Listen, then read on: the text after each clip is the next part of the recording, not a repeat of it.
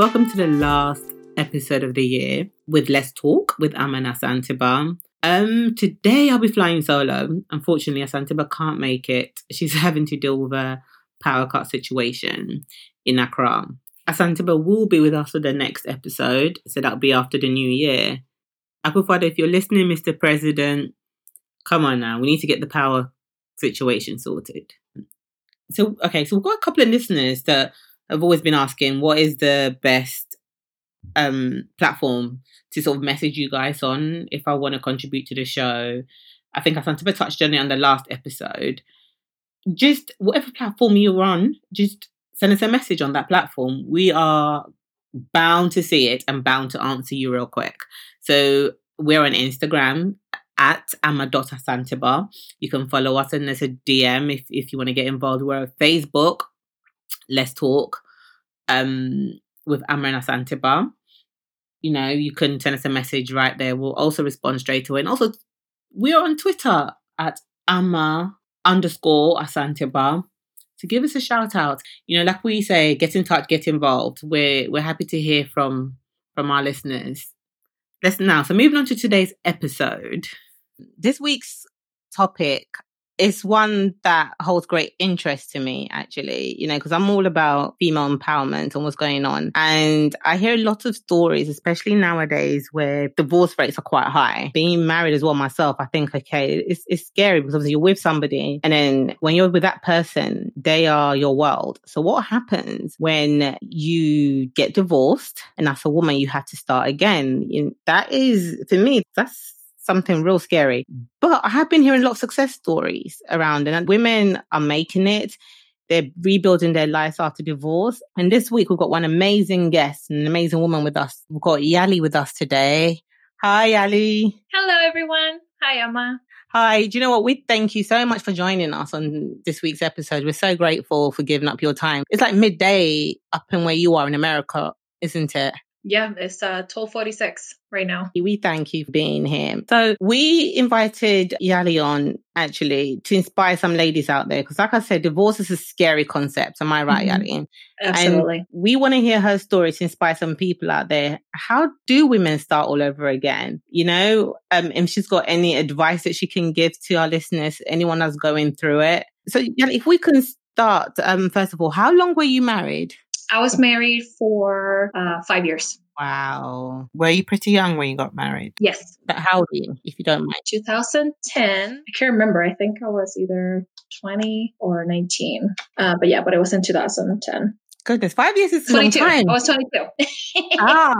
Took me a little bit there. Yeah, so that's young, but then, yes. you know, is is young, but then old enough to sort of know what you want, if that makes sense. Yeah.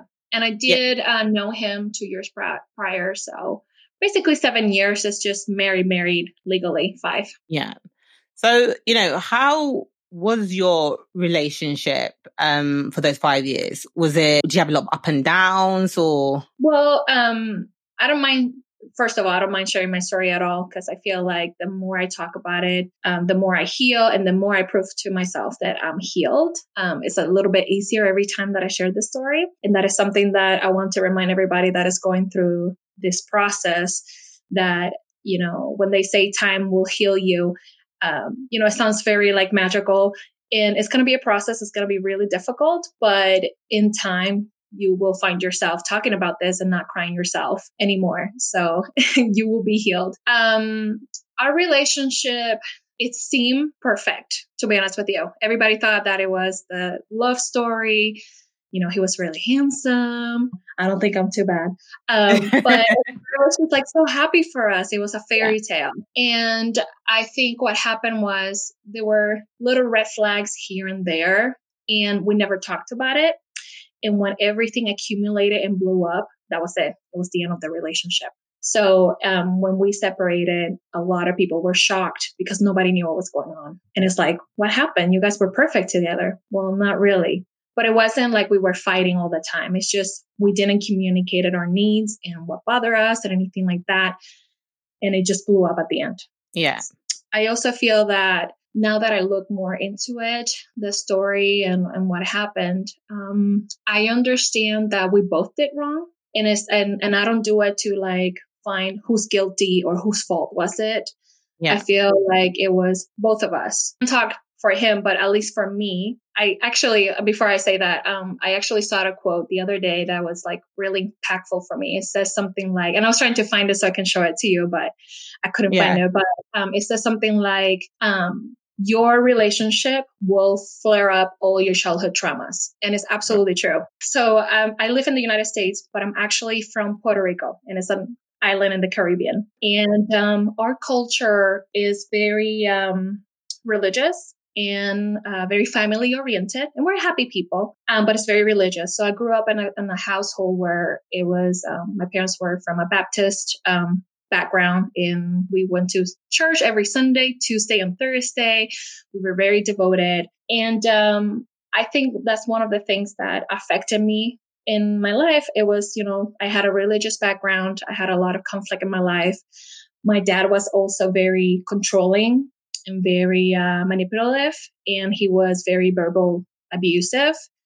Um, and because of that religious background, he always made us uh, taught us that women just belong in the kitchen. We were not supposed to be more than just that. So that's the background that I grew up with. So when I got together with my ex husband, um, he was very controlling, but I didn't see it that way. I saw you- it as a man that knew what he wanted and he had plans and you know ambitions, and I was the supportive wife. But I wasn't realizing that it was my unsolved trauma from Yeah. my childhood. So that's why I identify with that quote so much because the more I heal and found myself and and you know try to analyze what went wrong, that was one of the issues. Wow, that is some powerful stuff. But do you know, just to bring in in terms of um culture as well, because um I've got Ghanaian background. Mhm. So family that are Ghanaian. And, you know, our background exactly the same, happy people, you know, we are very religious community or very religious people. Mhm. And I think up until recently, I mean, I remember the stories that, you know, my mum tells me, like back in her mum's day, my grandparents' days, you got married for life, you know? There wasn't any notion of a divorce. It's like you got married, you make it work, whatever the consequences. And most of the times, you know, I'm not being sexist out here, but most of the times it was to the detriment, you know, of the women. Exactly. My grandmother was with my grandfather for 50 years and it was not a happy marriage. And he was very physically abusive and verbally abusive. So she lived 50 years of just horrid moments. But she she always said to me, she doesn't believe in divorce. So she stuck around. And the more I saw that in the woman in my family, the more I knew that I didn't want that. I didn't want Yes. to stick with somebody that made me unhappy, that made me feel insecure. Um, I, I started realizing that I was always in his shadow because he wanted, he has so many, so many ambitions and plans, and it was all about him. He was very Mhm. narcissistic, which I didn't see at the time. Yeah. Um, and I'm a giver. I'm a empath. So I read an article was uh, once that said the vicious cycle of a na- narcissist and an empath. In in what it was is the narcissist is always all about me, me, me, Yeah. me. I need to do this. This is my path. Blah blah blah blah. And the empath is always giving, all about what what can I do for you? How can I make you happy? And we're always giving without receiving. So that's the vicious cycle. And that's the, the, the cycle that I was in my relationship. I just didn't see it at the time, unfortunately. It will have saved me a lot of time. but um, yeah, so so my mother too, uh, my mother, my father, it hasn't been a perfect relationship. And she's not happy. She has told me so many times, but she won't divorce. She won't separate because what people will say. That's the Yeah. first factor. What are people going to say? Yeah. Then the second factor is the shame of being a divorcee, hmm you know. And then the third is just their religious background. They're not supposed to divorce. It's supposed to be stuck with this person for the rest of their lives. And Yes. what kind of life is that? You know, if you're not happy, if you can't share who you are or be who you are and and grow and and and be what you're supposed to be, what is the point of being in a relationship? Right? Absolutely. Yes. because for me, the way I grew up, it was uh, you get married, you guys are together for the rest of your lives, um, and it's more of a companionship. Like I'm just gonna have somebody uh, next to me when I die. But you know, the more you grow and the more you are mature, and the more that you see a, a, a marriage, a partnership should be, you know, both parties working towards a common goal, and you choose to be together even the hard times just because you want to. But there's a support system, you know, and we can both grow and become the best version of ourselves together yeah. Not just feeding off the other person and leaving the other person dry. It's no, I completely insane. agree. it is, no, it is absolutely insane. Like I said, that just sounds so much as well. It's the same thing with the Ghanaian culture here. I find that with the Ghanaian culture, especially, it's only recently um, that divorce hasn't become a big deal. Mm-hmm you know now you know people get divorced and it's like okay there is still some sort of stigma attached to it from the older generation yes you know they still look at it and think oh gosh you young ones you have no concepts of marriage you, don't know how it should work you guys are so um fickle you know you, you mm-hmm. see the mm-hmm. next thing and you move on and you think the grass is green on the other side and it's it's it's a you hard... think it's that easy. Yes. Uh, you can change partners whenever you like, and it's like, no, it's not like that. It's just not. It's just that I feel like um in our generation, we just expect more for ourselves. Yes. You know, and I think that's so important. You know, you know, self care is is is is super important, and I feel that that's what perhaps maybe the older generation lacked. It wasn't about self care for them. It was more or less about keeping everybody grounded and everyone happy to the detriment of themselves. And that's a that's huge correct. sacrifice. You know, I applaud them for making that, but it's, it's damaging. You know, it is. It is very, very damaging. Um, so Yali, at what point in the marriage did you sort of sit down and go, you know what, this, I can't do this anymore. We can't go on as we are. Um, and that divorce has to be the only option. Um, I realized it when I found myself looking out of a window, completely blanking out. Okay. It was like a moment where I snap out of it and I'm like, what am I doing staring in a window, thinking about nothing? I was just blank in my in my brain. Yeah. And then I started noticing a few things like I was actually very depressed. I felt frustrated. Um, so what happened was um, two years into the marriage, um, his job decided to close all offices in the island. And with the economy, how things are in the island and everything, um, it seemed like we didn't have like a future over there. So he was offered to come into the States and work for them. And it was going to be triple the salary that he had. Um, I was working in the hospitality industry at the time. And it just made sense for us. So I I left all my family, friends, and everybody that I knew to move to the States. And he only has his mom. He's only child, you know, he's his fam his family is not that huge. Mine is. I have 11 uncles from my dad's side. wow. So when we're talking about Christmas parties, they are huge. Yeah, I can imagine. Right. So, but I did it because, again, I was just thinking that I was being very supportive and that I wanted a future for the both of us and that we were going to come back eventually. And it just seems like we were going to have like a great future together, you know, and it wasn't the case. I actually got really depressed. I didn't know anybody over here. I didn't have a lot of friends. Um, and he was always working. I was alone at the house all the time. So I started resenting him, you know, for being lonely pretty much. Because you know you can talk to your fr- to to your mom via phone, you can see them video via video, but it's not the same. I miss that yeah. gathering, so I was very lonely. So I started resenting him for that. So I found myself really depressed. So I think that's why I was looking out the window, just like blanking out. And um, the more I talked to him about, you know, how I felt, the more I started noticing that he didn't care. He was just so focused on his career. You know, I was helping him uh, finish a master's degree. And then after the master's degree, he then got another job in another town. So he was traveling for hours. And I think it started, I started noticing all the issues in our relationship because of that when I started Right. reflecting about us. Um, and you know, we tried to work it out and, and, and still like he understood. So he started not traveling as much, but then he started blaming me for it. Well, we're not, we don't have enough money because I can't do the trips because then you start complaining that you're lonely. Right. Stuff like that. And it's like, oh, now it's my fault. Yeah. Yeah. and then um he when he would do this business trips he will not reach out to me. I won't hear from him for days. So i started noticing other things too. And oh my gosh all my insecurities just flare up. It was so bad.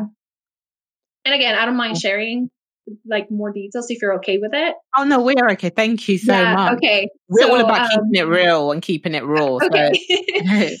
So So I started noticing things, for example, that he will go out, I won't hear from him. And Yeah. if you're on a business trip, I know that you're busy, but if you can get five minutes of your time and text me, hey, how you doing? I'm at lunch break or whatever. What's going on? Not even at night when you're staying at the hotel, you know? Yeah. Then other things like uh, we won't be intimate and Yeah. and our, we won't have sex at all for months. And we have a saying in Puerto Rico that says, it's in Spanish, but I'll translate it. It Yeah. says, if the dog is not eating at home, he's eating somewhere else. somewhere else, yes. Absolutely. So then um, I started checking his phone out of like desperation, and his phone was squeaky clean. No history on the browser, uh, messages, like very few mess- text messages. And I'm like, well, if you're that busy, come on, come on. That's someone that's hiding something. Yes. um, then I finally confronted him. Was like, "What's going on?" You know, I would launch myself to him. You know, I was like, "Well, maybe it's me. Maybe I don't know. I, I'm not looking attractive for him." So I started like doing this crazy diet so I can lose weight, and I was on that even that big. But you know, it's just your insecurities just getting Yeah. in your mind, and you're going crazy. Um, so I started doing diets. I started reading. You know, how can I just um, provoke my partner so they can want you. Um, so I started following tips and tricks that I read online. I bought like different things, you know, to play around, to spice it up. A- So when, for example, when you come to me, you're all dressed up and you're all, you know, trying to go on this Mhm. seductive route with him, does he sort of turn away and just go like, I'm tired? Or yes. He will look at me and say, You look beautiful, but I'm tired. Just plain like that. And then he'll go to the bathroom or he'll go to the kitchen. So he doesn't have to engage in a conversation with me. And let me tell you, the fe- the feeling of rejection, that is It the hurts. most hurtful thing ever. yeah, I wish I would have found him like cheating on me on my bed right there and just get it over with than just the process of rejection, not knowing what was happening, et cetera, et cetera. That it drives you crazy because you don't know what's happening and he won't talk about it. Um, you know, and he will say other things. He, he has some other childhood trauma. He's a only child. Mom is very controlling. Mom is like, it's all about my kid sometimes it even made me uh, very uncomfortable her relationship with with his with her son um that it seemed like like if they were together in a sense yeah, like i remember visiting her uh, waiting for him after uh, from work and she's like i need to get ready and i'm like oh okay where are you going she's like he's coming he's coming to see us and i'm like oh my what God, what? okay, what does that mean? So then she went, took a shower, and when she came back, she was all dolled up, like makeup and perfume and the whole thing. And I'm like, okay, this is really uncomfortable. No, that's Like, a bit weird. That is weird. She like the sort of mum that just can't let go. Like to her, like, you know, he's her baby and she just can't let go. She doesn't understand the concept that, you know what, he's got married, he's got a wife now. So maybe I need to back off. Like some Right. mothers don't know. So, um, so then we were together. Uh, uh, I mean, we were alone in the States, no mother. So I thought that was going to be better for us because we could be a couple without the third party, you know. but things didn't get better.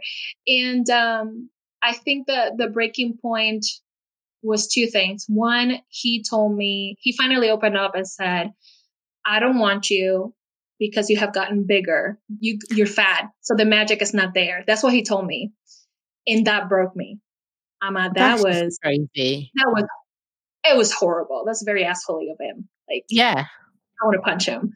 But at the time, it just it broke me. So then, instead of me saying, you know what, we're done. No, what did I do? I was holding on to him so bad um, that what did I do? I started doing crazy diets. I fainted at work because I No started way. doing the, the I started doing that uh, quote unquote Beyonce diet, which was drinking lemon juice with maple, maple syrup and uh, cayenne pepper for 10 days and not eat anything. I fainted because I was starving myself. Oh my goodness. And he will see me doing all this stuff to try to lose weight so I can, you know, look for, better for him. And the more I tried, the more he rejected me. Like, ugh, you're trying to, you're trying too hard. It's, So- it was horrible. So it was like in his head, he's already made up his mind. Like it was exactly. Yeah. But I wasn't willing to accept that. I was, yeah. I wanted to mold myself to wh- whatever he wanted me to be. Yes. And at the time, I didn't have the voice that I have today. Like now with my current husband, I am absolutely a hundred percent clear of what I want. Yes. Like, no. So you So- should be. exactly. Yeah. But at the time, I didn't have the voice because I I wasn't mature enough to understand what I wanted, and I also um, I was dealing with a lot of the childhood trauma. You know, one of the things that got us together was when my father saw that I wanted to be more than just a housewife. I don't know what he had in mind. He probably wanted me to finish high school and then somehow get married. Um, even though we live like in the mountains away from the city, no social interaction. So somehow my husband was going to come to me. You know, I don't know what my dad was thinking. So anyway, I rebel, quote unquote, rebel, um, because after high school, I wanted to go to college and then I wanted to do other stuff. So I, I started working, going to college, and then saving. I got my own car by myself, you know, with the money I saved. And my dad was so mad that he was losing control over me that one night I think he just couldn't have it anymore. And I was already um, in a relationship with my ex husband. Um, but we weren't like um engaged or anything. We are just like boyfriend, girlfriend. Yeah. And one day he's dropping me off at my house after a date night. And it wasn't even midnight. It was like probably like 11 o'clock. And I come to find that my dad threw everything that I had outside in the in the backyard. He Wow. kicked me out of the house. And he called me a bunch of things that I cannot say. and um, he's like, if I can't control you, then you can't be home. So Wow. in a way, he forced me to live with my boyfriend because then I had nowhere to go. So our relationship got serious, quote unquote serious from the, from that moment because I feel like my ex felt bad, so then he gave me a bed, a roof, and then after that we just sort of stick together, and then it just made sense that we got married because we love each other at the time. So that's how it started. So you see how I never healed from any of that. And I was just carrying that trauma in my relationship. And basically, my ex was like my dad in a sense, very controlling like that too. And I always had to do things to please him. And I couldn't talk, I couldn't speak because, you know, shut up, don't say anything. Women don't have a voice. Um, so I carry all that in my relationship. So if any, you know, I feel like if somebody's asking me for advice, it's like look at Yeah. your childhood trauma and see if you're healed from it. And if you're not, then you're probably projecting in your relationship Yes. and you just don't know it because it's so natural to you. Mhm. It feels very familiar, right? Yeah. We are we always stuck uh, get stuck with the familiar. yeah. So then um, after the diets and the whole thing, I was it was clear to me that he didn't want anything with me, anything to do with me. So I started thinking about separation. But at this point, um, I didn't have anybody to talk to. I couldn't even go to my mom and tell her what's happening because I knew that she was gonna be she was gonna say things like, well, work in your marriage and, you know, do something to save your marriage. And she actually did. I finally broke up and I was like, Mom, I need to talk to you. There's something going on in my relationship and this is how I'm feeling. This is what's happening. And my mother just said to me, Well, what are you thinking? And I said, Well, I think I'm going to divorce him or I want to ask for a divorce. What does she say? Because I know that she's very much, you know, Right. get married forever. Yeah. So she, when I said I'm thinking about divorce, she's like, "No, you need to fix your marriage." And I said, "How am I going to fix it when he's the one that does not want to be with me, and he's the one who keeps rejecting me, and I'm pretty sure he cheat, he's cheating on me. I just can't find hard evidence." And she's like, "I don't care. You work it and you stick." And in that moment, I knew that I just couldn't reach out to family to talk about this. I knew that staying with him was the worst thing I could have done for myself. But did he want a divorce or- Uh, was he just thinking that? He Oh, never brought it up. He was So- just like playing with me. So what did he want you to do? So he doesn't want you at this point and he hasn't opened the door or considered getting a divorce. What do you want to do? Just stick around? Yeah, I guess. Oh just be the goodness. cleaning lady and be there for him and then watch TV shows with him. You know, just and we became sort of like roommates in a sense. Yeah. He just came home and I was there. I was like a dog, you know, waving my tail every time he come home. Yeah. All about him. That's what he wanted, but he didn't actually wanted me. So um I talked to him and I said, I think our relationship is dying. I think there's some things that we haven't like uh, talk about. I don't think we have communicated our needs and you know how we actually feel. So I think we should start going to couples therapy. You know, I'm still trying. You see how I am? I'm still Yeah, trying. still trying, yeah.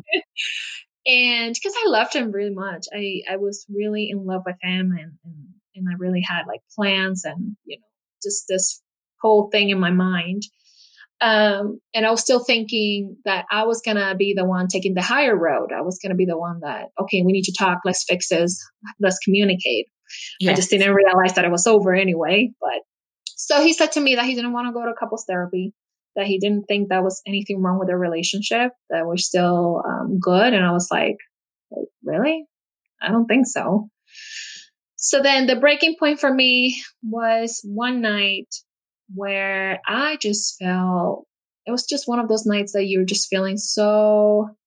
I'm using that word a lot, but it, it's truly what I felt. I felt really lonely and craving for like human touch. Yeah. That's how lonely I was because I didn't have girlfriends to hang out with and go on a date night or you know like a girls' night. Um, I only have my coworkers and then go come back home and then just wait for my husband that to see if he was gonna give me some sort of attention.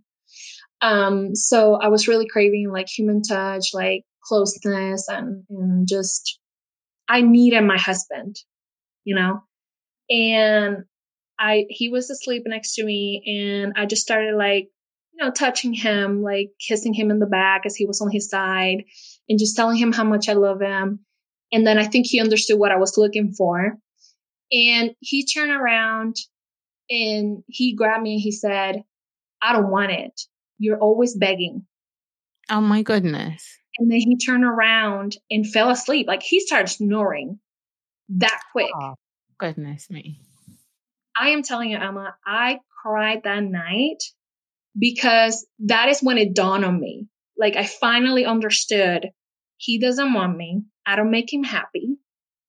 He's not making me happy. This is done. I'm done. Yeah. That was the absolute breaking point, no return. So then the next day, I asked him two questions. I look at him and I said, Look at me in the eye and answer this question for me. Do I make you happy? And then he said to me, Well, why are you asking me that question? Blah, blah, blah, blah. And I said, No, no, no, no. Yes or no answer. Do I make you happy? Are you happy with me? And he's like, Well, yeah, I think so. And then I said, Okay. Do you think I'm the most beautiful girl in the world? And he's like, I don't understand why you're asking me these questions. This is insane. I'm like, No, I, I- I knew. Yeah, I knew Yeah. right there. It's over.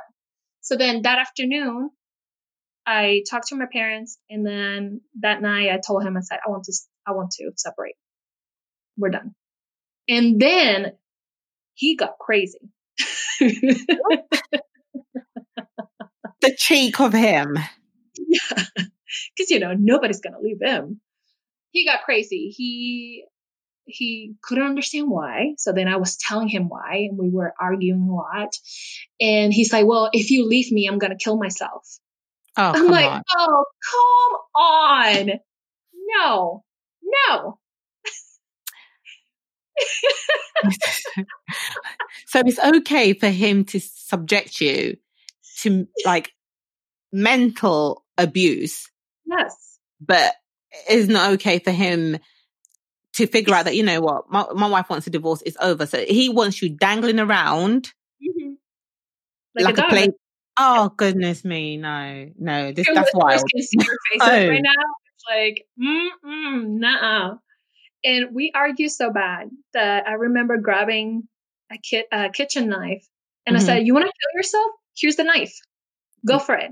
Okay, and yeah. when I when I cut when I cut myself doing such a thing, I got so nervous because then I realized that I was losing it, that all the anger, that frustration that I was holding, it was coming out, and I didn't know what I was going to do.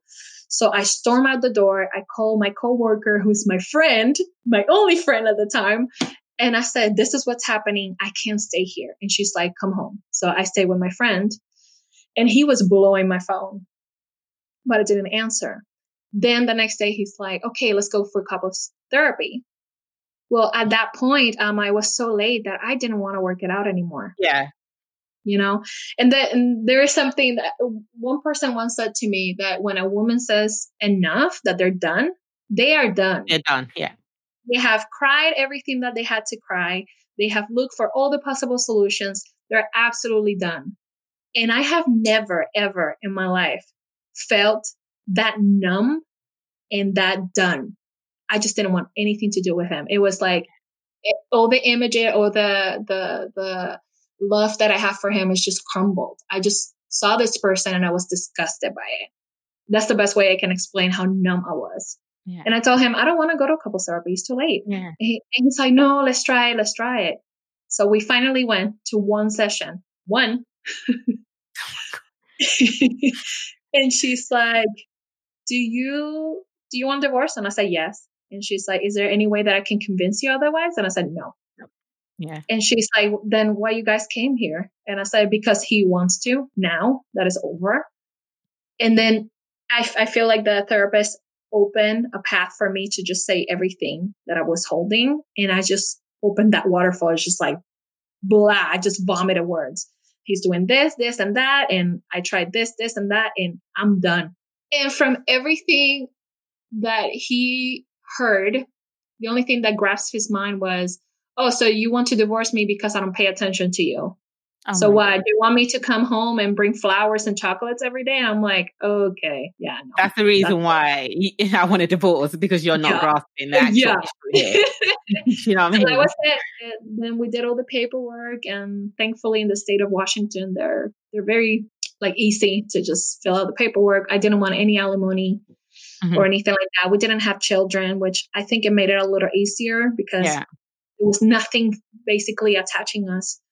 And um, he actually didn't want to give me the divorce. And I said to him, Look, give me the divorce because obviously this is over and I, I won't come after you, but fight me and I will come after everything you have. And you yeah. have a lot. And when I said that, he signed. He completely signed. Yeah. And uh, we went to court, and uh, I'm still alone. My parents did not approve. Um, I didn't have anybody with me to go through the process. Wow. And I will ev- never, never forget that day of the divorce. It's, it's just one of those things that is so traumatic that you remember what you did that day, what you had for breakfast, the music that you will listen to, how the court smelled like, like all that is yeah. engraved in my freaking brain. Um, yeah. and I was just by myself because you and, never thought that it would come to this. Exactly. Yeah. Exactly. And as I am waiting for the judge to call us, um, he's there. He's acting like very professional, like, "Hi, how are you doing? Um, where are you staying?" I'm like, "I'm not gonna tell you." And he's like, "Well, I hope you're doing okay." Like very, like if we're, I don't know, very strange conversation. Like, don't talk to me, please. So then the judge called us. Yeah, it was very bizarre. So the judge is calling us and we're standing in front of her and she's reading all the paperwork and she's like, okay, everything seems in order. You guys don't have any children. You guys don't have any property to split. Yeah. Um, so it seems very straightforward. And then she asked the question, are you sure you're going to go through this? Like, is your marriage is absolutely at an end. And I didn't say anything because, and I think it's because I was hoping very deep in my mind that he will look at me and say, No, I love you so much. Let's work this out. Yeah. You know, like I still, a part of my mind was still hoping that he was, uh, you know, gonna change. And I didn't say anything. And he immediately answered, Yes, it's, it's at an end. There's nothing we can do to fix it. And she looked at me, the judge looked at me with this like eyes like, I'm sorry. Oh my gosh, I will never forget that. In your head, but you're thinking, don't be sorry. Yeah. This is so over. But it was like she was looking at me like, I'm sorry, because I think in I think she saw in me that I, I was hopeful still. Yeah. And she's like, okay. So she signed the paper and hit the little thingy. I can't remember the name right now. And said, okay, you're divorced. And she gave us the papers. We walked out. We walked out together from the court. And just by, you know, in the street, he said, okay, this is it. Have a good life.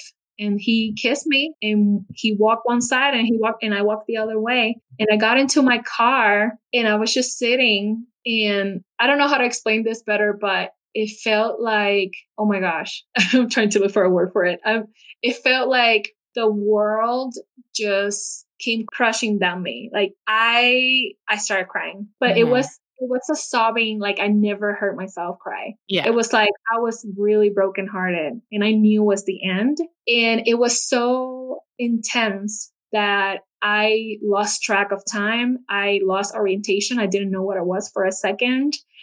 It was that intense. And that was it. Wow.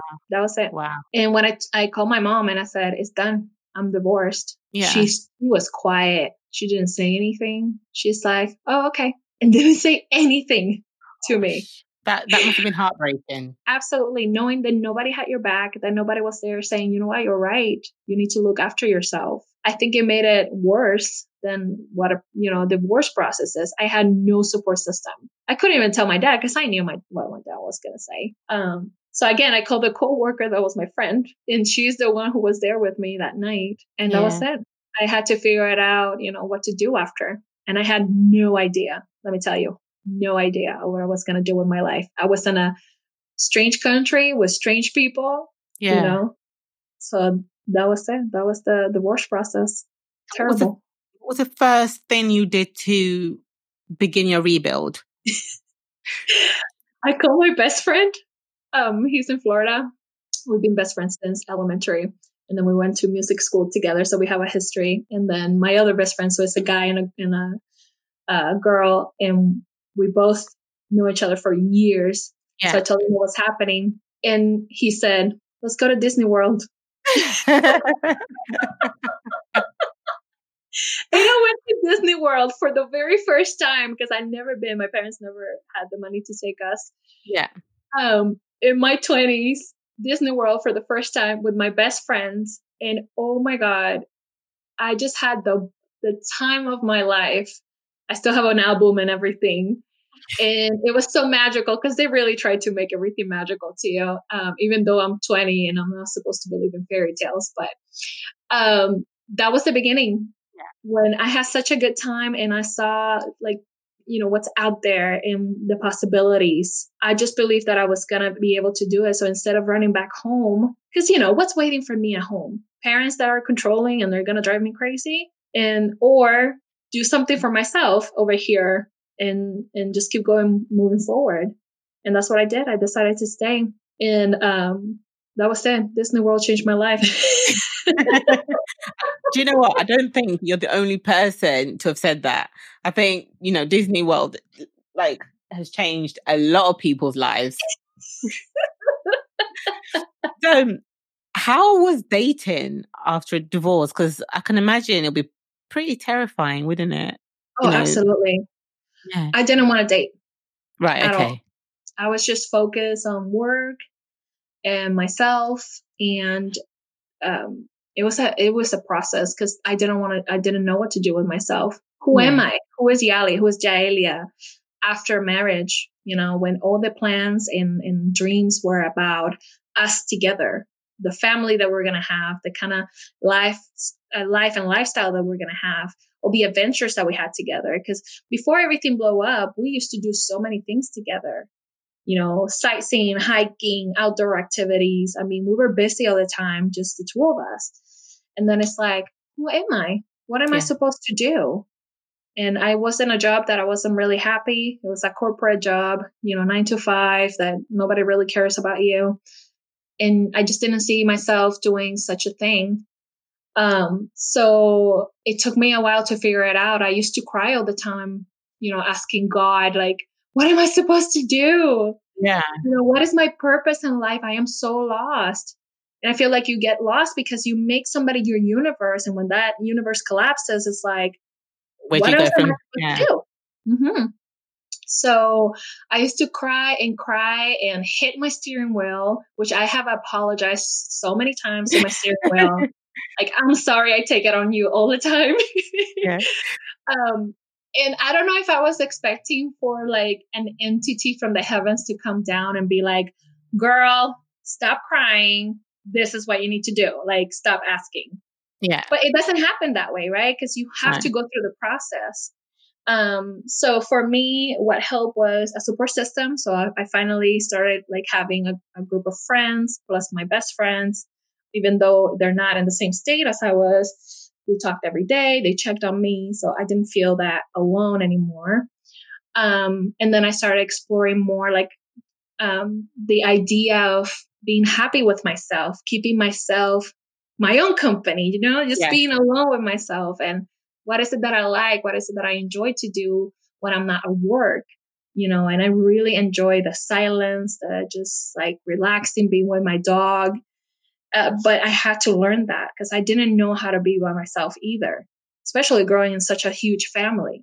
So I just feel that everything that happened to me from the divorce up to finding my career and then my new husband it, it was for me to grow, to heal, to mature, and to just be comfortable with yourself. And I think that's one of the issues that we encounter, uh, at least with all my clients that I, a few of my clients that I talk to, is that they don't know how to be happy with themselves. They yeah. don't know how to be alone and they always need somebody by their sides and that can create a lot of issues in your relationship if you are so dependent of the other people the other person um, so I, st- I went back to school, um, trade school, because uh, I remember that after high school, I wanted to do, um, I wanted to do nails. It seemed like a fun job.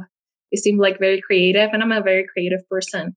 Yeah. Um, but of course, my parents said that I was too smart for that because in, in Puerto Rico, the career of nail technician seems like very low. Yeah. Like it's, it's a low job. Right. The same in Ghana, yeah. It's yeah, it has to be a lawyer or a doctor or, or like you know work in the corporate field or right. yes. So I went to college in the finance industry because I it seemed like a fair and safe job just being yeah. the finance, you know. So I was in banking and, and whatever and doing loans and, and all that stuff.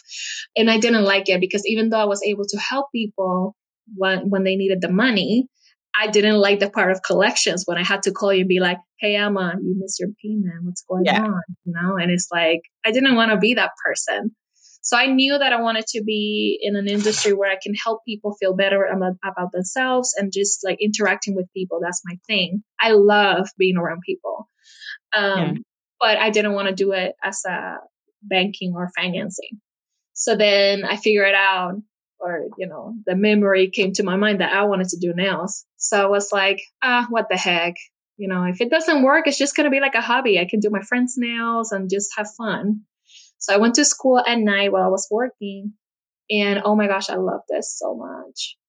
Loved it loved it. It was fun it was creative it was yeah. i learned so much. So i graduated got my license and i started working full time as as a nail technician. Um, which I talk about in my podcast where my boss laughed at me. He's like, You're quitting because you're doing nails? And I said, Yes. You know, I was serious about it. Yeah. And he looked at me, he said, You'll be back in a year. You're never going to make it. And that alone was enough to like make you so determined to succeed at it. Oh, absolutely. Yeah. I engraved that image in my brain that every time I feel like quitting, I'm like, nope, I am not going back at yeah. all. So then when I was in that process, then I met uh, my husband and it was at the old job that I had. So his uh, best friend um, had an account with us. He had a car loan.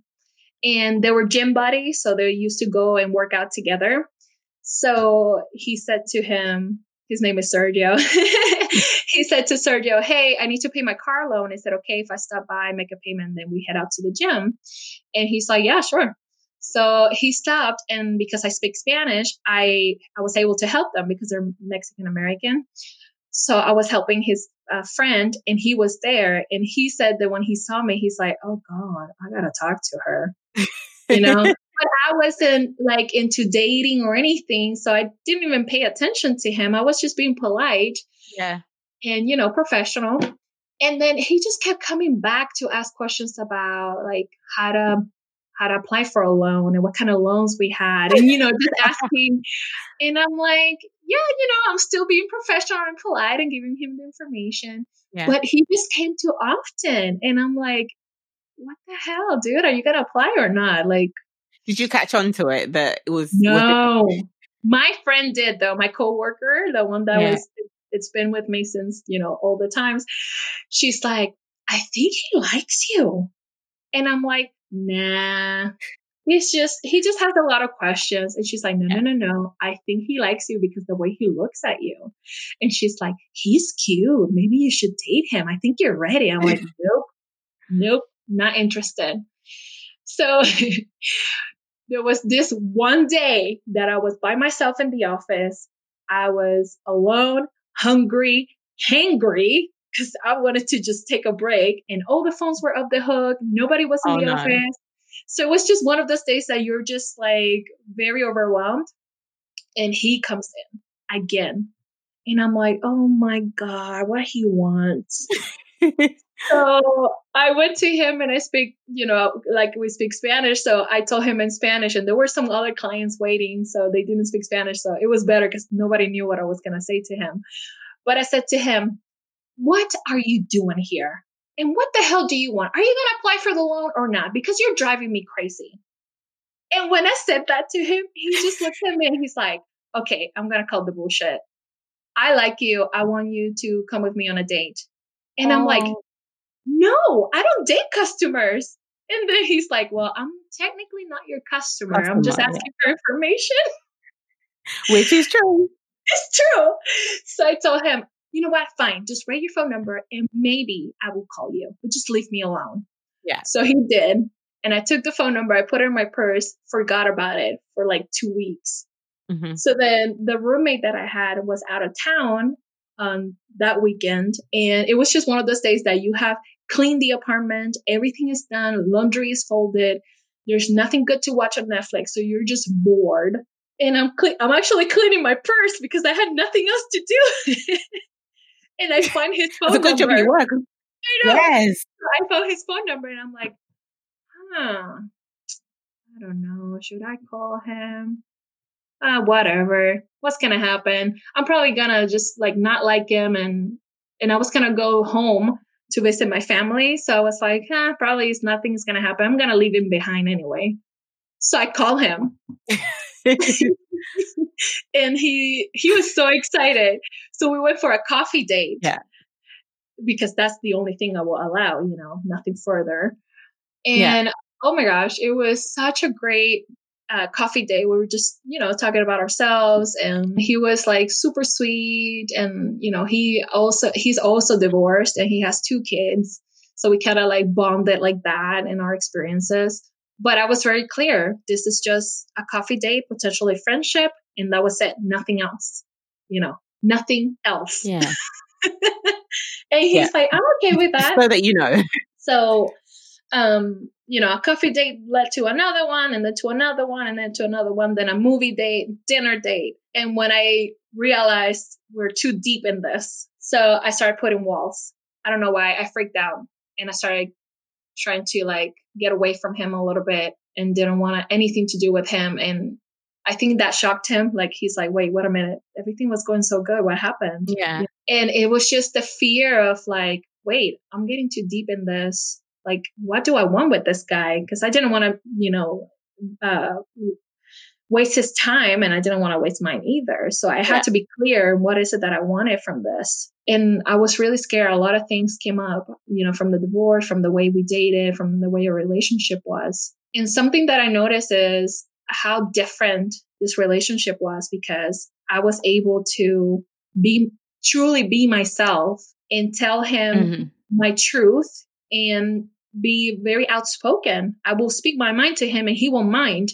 And it's like, wait a minute, who are you? Why why are you okay with this? Where do you come from? yeah, like where are you from? But he was also the same. He was very outspoken. And when he had to call my bullshit, he will say it too. And I'm like, oh, okay. so it was a very different relationship. And that that was that was really interesting for me. I, I didn't know what to do with that information. You know, that it was different from what I knew, from what I was familiar, you know. Um, so yeah, I just ended up giving him the chance and we've been married now for four years. So it's been great. Mm-hmm. but it was difficult at the beginning and he understood. I am just so fascinated by your story and so inspired because, you know, you're a woman that's truly inspirational. You've been through a lot. That is yeah. a lot to take. Been sat here and intently just listening to you because it, it just blows my mind, you know? So what advice would you give somebody who's listening and sat there right now and thinking, you know, I don't know what to do, but divorce looks like the only option. What advice would you give them? I think before you pull the plug, really like sit down and what helped me was writing down what is it that we liked, that I liked about the relationship um, mm-hmm. and about my ex husband, and what was it that I didn't like and how I was truly feeling. And I found that the negative was bigger than the positive. And I feel like you need to like really sit down and be really honest about how you're feeling, why you're not happy, what needs are not being met. Um, have you talked to this person about that? What were the reaction? Have you looked into couples therapy? Because that definitely helps if both parties are willing to get helped. Unfortunately, when it came my, my time, it was too late right? But if I would have spoken sooner, maybe with couple therapy, it could have been a different outcome, or maybe it would have helped me realize that this was over anyway and saved me a lot of time. Um, so I feel like you should be honest and really um, understand where you are at at your relationship. And if it's to the point where it's done, there's no coming back. How can you finish this relationship in the most peaceful way because nobody wants to be arguing, nobody wants to be fighting each other. It's a yeah. lot of work, it's a lot of energy wasted. Um, it's going to be a lot of heartbreak. So how yeah. can you transition to be to to end this in the mm-hmm. most amicable way possible? Yeah. And then surround yourself with a support system. I unfortunately didn't have that. Mm-hmm. And it was extremely difficult. I feel like if I had a support system, my transition would have been better because there's somebody there for you that is listening to you, that is, you know, just there for you, putting, you know, giving their shoulder so you can cry. But I didn't have anybody. I just had my dog. Poor dog. um, so surround yourself with a support system. And if you have people that do not agree with you, that they don't want you to separate for whatever reason, religious reasons, beliefs, or, or whatever, um, accept that that's their opinion that that is their beliefs. It has nothing to do with you, you know, and it doesn't mean that you have to have the same belief and accept that and just make your decision. Really. Yeah. I, I understood that I couldn't take personal what people thought about me about being a divorcee because that is their opinion and people are entitled to their opinion, but I am not supposed to take it. I'm not supposed to believe in it. And when I divorced and I became a divorcee, I found myself having a lot of shame when I talked about it. When I said, well, I'm divorced. And the, the way I will say it, it was just like, I'm divorced. I'm not good enough. I fail in my marriage, you know? And I had to understand that what, what people consider a divorcee or whatever their opinions they have, it doesn't have to reflect that on me. I am a divorcee and I divorced because I wasn't happy. And I own that. And I'm actually happy that I did because now I'm a business owner and I found myself and I completely love who I am. Completely love it. I'm not perfect. Yeah. Never. but I love who I yeah. am. And because I love who I am and I understood myself, I was able to find a person that was willing to accept me for who I am. 100%. Yes. And I was able to move on. And it hasn't been easy. Nothing in life is easy. Nothing is like a fairy tale ever. If you have like a misconception of what love should be like, what a marriage should be like, don't look at movies, don't look at novels or stories. You know, you make your own reality, and that is the person accepting who you are and you loving who you are and willing to be with this other person too. So, yeah, that will be my advice. Wow, you've been on a journey, and I think what makes your story so beautiful actually is the fact that you've made it. You've come out of it. You haven't seen it as a negative. You haven't seen it as, oh gosh, that's the end. I failed. Mm-hmm. You've almost risen above it. And from this, like you said, to become a successful business owner, to remarry and to find your happiness. I think that's the most important thing, really, isn't it? To find yes. yourself, find your happiness. Because to be honest mm-hmm. with you, no one can do that for you. Exactly. You know, you've got to be able to do that for yourself.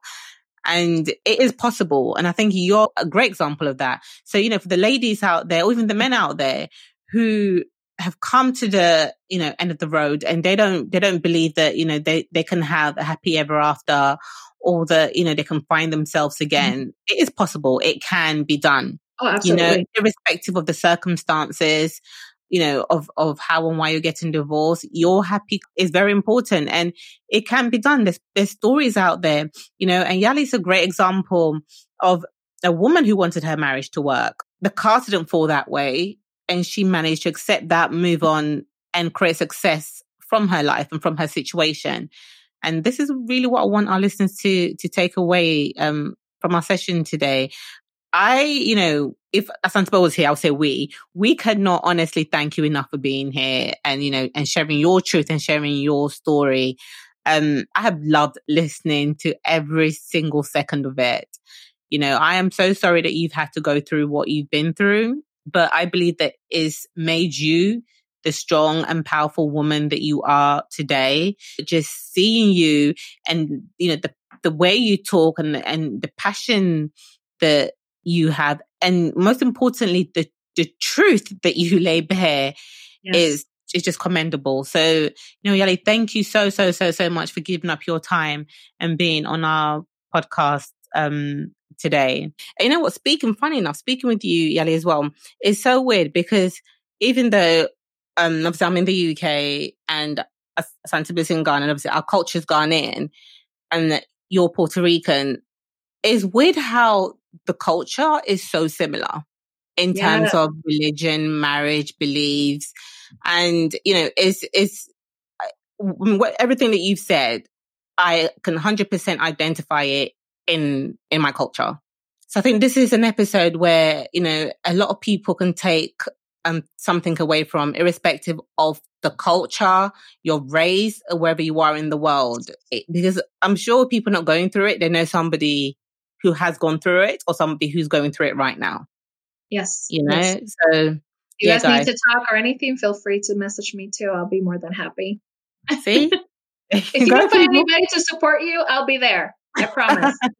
See, he said it himself. And if we've got any listeners in Washington, you've got to go and get your nails done at the nail pot, right? Come on. Washington guys. or in Portland, Oregon. Yes. I, there you go. I have a nail studio, thankfully, even though COVID. Um, but we're working on it, right? It's it's a struggle, yeah. but it's okay. Um, yeah, it's called the Nail Pot, and it's in Vancouver, Washington. It's a nail studio, just myself. And um, if you want to look for more information, is thenailpot.com. See, you guys, so there you go. Go and get your nails done. Absolutely. and Absolutely. your feet done. And your feet. Oh gosh, because I hate nasty feet. That's the oh god. Oh. You know, I, I think everybody in this world should go and get pedicures because when summer comes and you see those feet, they're not always pretty. Oh, and I also have, um, I just started my podcast too, just talking about the nail industry if anybody's interested. Yeah. Um, but it's called The Nail Pot, and it's P O T uh, mm-hmm. podcast. So it's just the same name as the, as the business, The Nail Pot Podcast. So guys, so. go check it out because I'm actually checking. I'm following it on um Spotify. So Yes. I'm just cares. So I'm just waiting for episodes to drop and, you know, we'll, we'll be listening and supporting all the way. So, all right, guys. Well, thank you again for tuning in and listening. And until next time, bye.